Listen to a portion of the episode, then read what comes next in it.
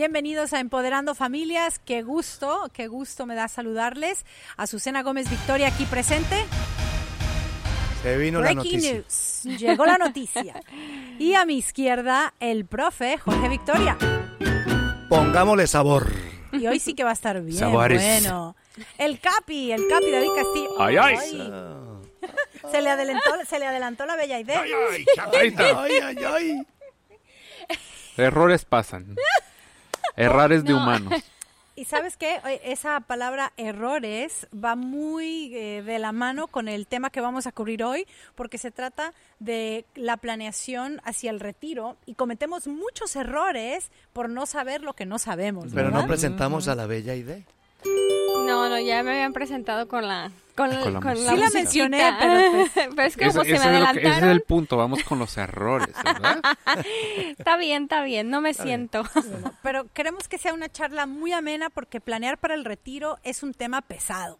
Entonces, queremos entenderlo de las dos maneras que realmente lo podemos visualizar. Una cosa es la preparación para el retiro y la otra cosa es la ejecución durante el retiro. O sea, hagámoslo liviano. Eso. Como dicen. en Entonces me salgo. Hagámonos pasito. Entonces me voy. ¿Qué pasó? No, ¿Qué pasó, Capi? mi capi? ¿Qué pasó? Entonces, hay, ya vas para allá. Ah, Perdón. Hablando del corazón. a ver, chicos, pónganse serios. ya, ya, pues, serio. ¿no? Porque este tema es serio. Este tema es serio. serio pero liviano, ¿verdad? Aquí vamos. Entonces, el, cuando hablamos de la jubilación o el retiro, tenemos que hablar de la preparación para cuando lleguemos al retiro y también ten- tiene que haber una forma de ejecutar ya el retiro, cuando estamos en esa época donde ya nos tenemos que retirar. Y una de las cosas que muchísima gente falla o comete muchos errores es el no planear ante el impacto del impuesto. Entonces hoy vamos a hablar de las diferentes fases que tiene con nuestro dinero la planeación del retiro. right?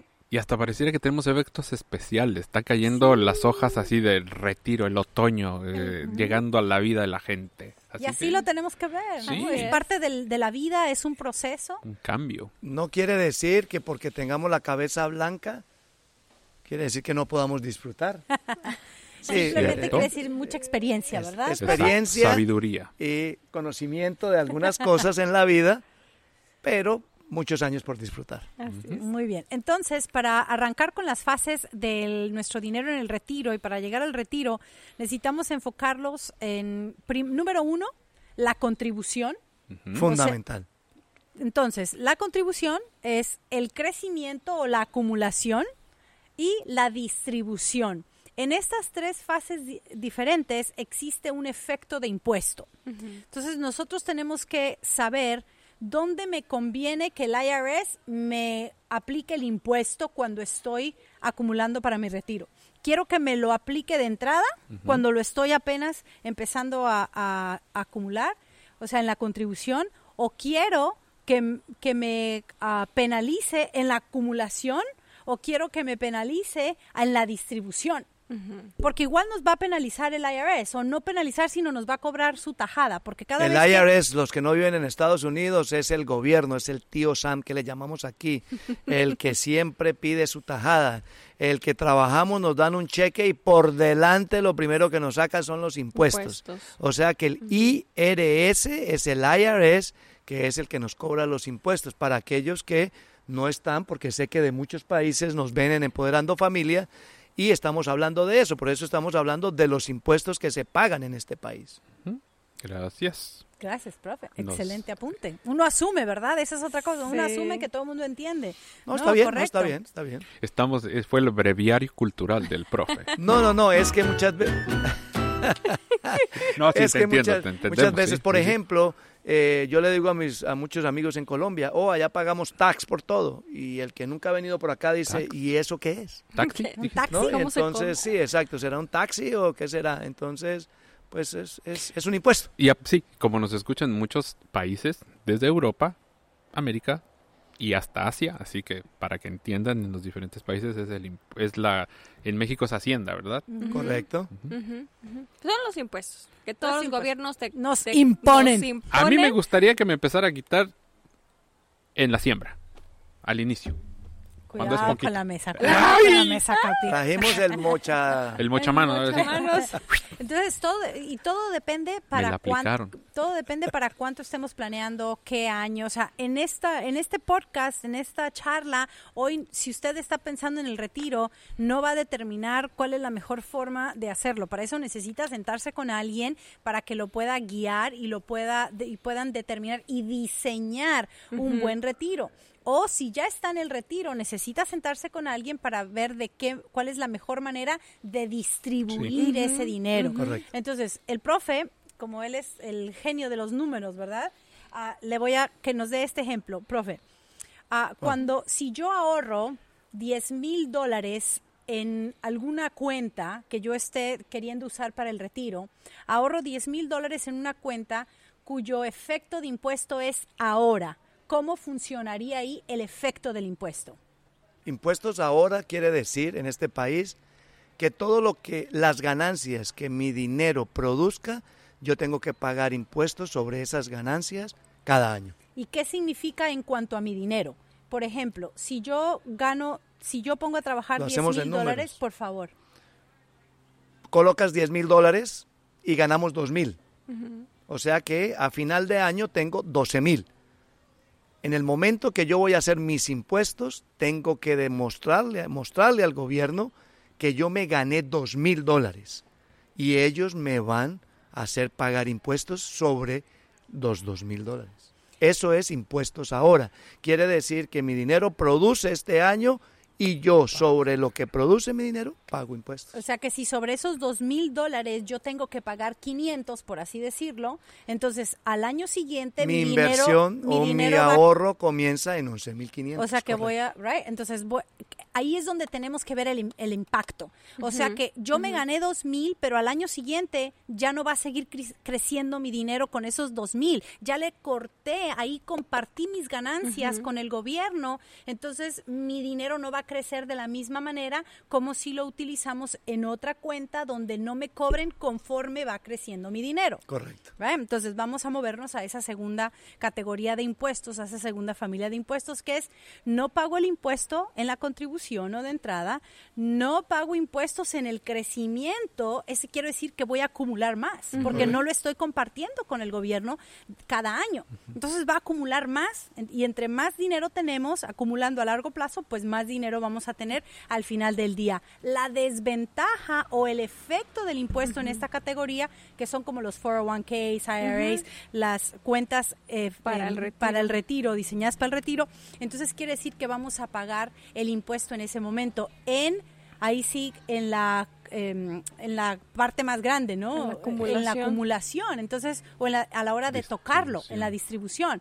Entonces, todo eso que acumulamos, ahí es donde nos vamos a tener que ver las caras con el IRS, con el gobierno. Correcto. ¿Qué tanto me va a afectar cuando yo ya tenga 65, 70 años y quiera usar ese dinero?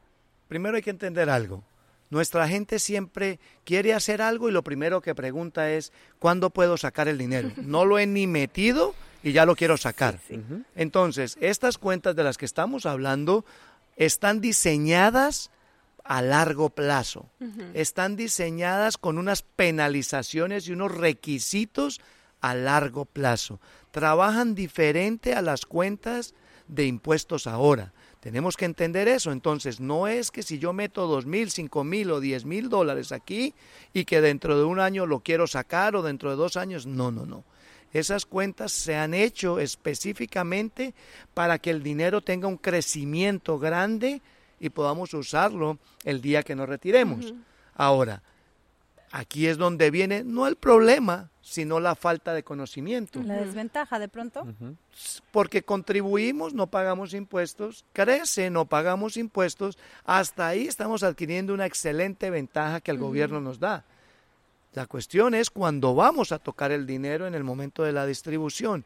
Ahí es donde nos necesitamos saber cuánto voy a pagar.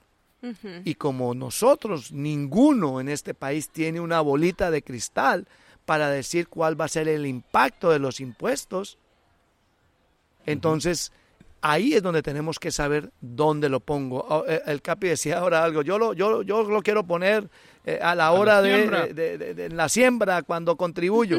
Sí, No es que estas cuentas sean malas, lo malo es no saber cómo trabajan. Entonces, ¿cuál va a ser el impacto? Yo tengo 200 mil dólares ahorrados durante 20, 30 años, 40 años, que es el caso, y voy a sacar ese dinero. Me van no a penalizar, me van a cobrar los Los impuestos que no he pagado durante todos estos años. Entonces, a esa edad tengo menos cosas que deducir.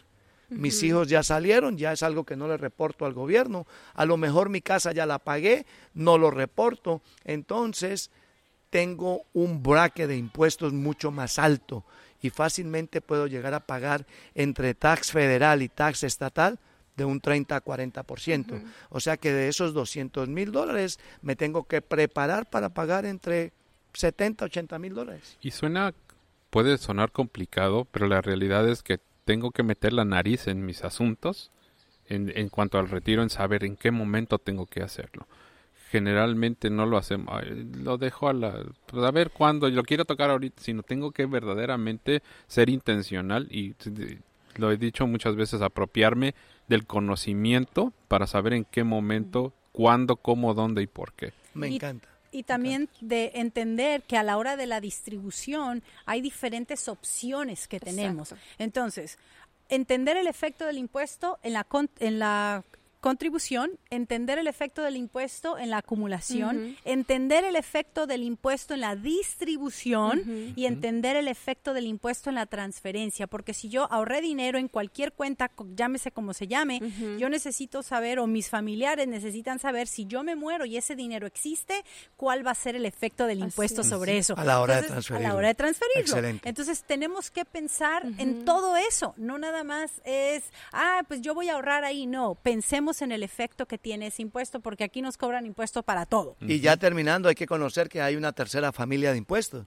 en donde podemos ahorrar, podemos acumular y esa familia de impuestos nos permite no pagar impuestos si lo hacemos de la manera correcta Y estratégicamente. y de una manera estratégica en donde no nos veamos af- afectados a la hora de tocar nuestro dinero. No busquemos evadir impuestos. Mm, mm. Busquemos minimizar el, El efecto impacto. del impuesto en cualquiera de nuestras cuentas y dependiendo de nuestra edad y para lo que estemos en el momento, en este caso que estamos hablando del retiro, para el retiro, cómo voy a conservar la mayor parte de lo que ahorré o invertí. Correcto. Esa es la clave. Esa es la idea, ¿no?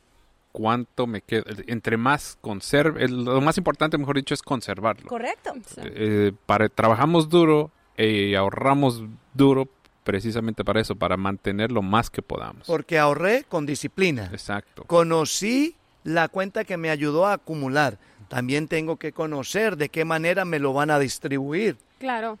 Es muy importante eso. O de qué manera se transfiere a, una a un familiar. Eso, profe, me gustó y merece esto.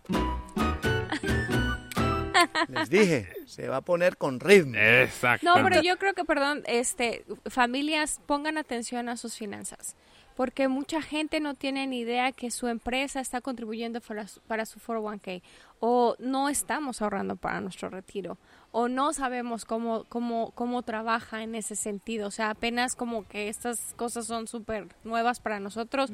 Pongamos atención a nuestras finanzas, asesorémonos, este, preguntémonos, investiguémonos para tomar las mejores decisiones. Si está planeando para el retiro, llámenos. Si está llegando al retiro, llámenos. Si ya está en el retiro, pónganse en contacto Si con sabe, nosotros para ayudarles. enséñenos.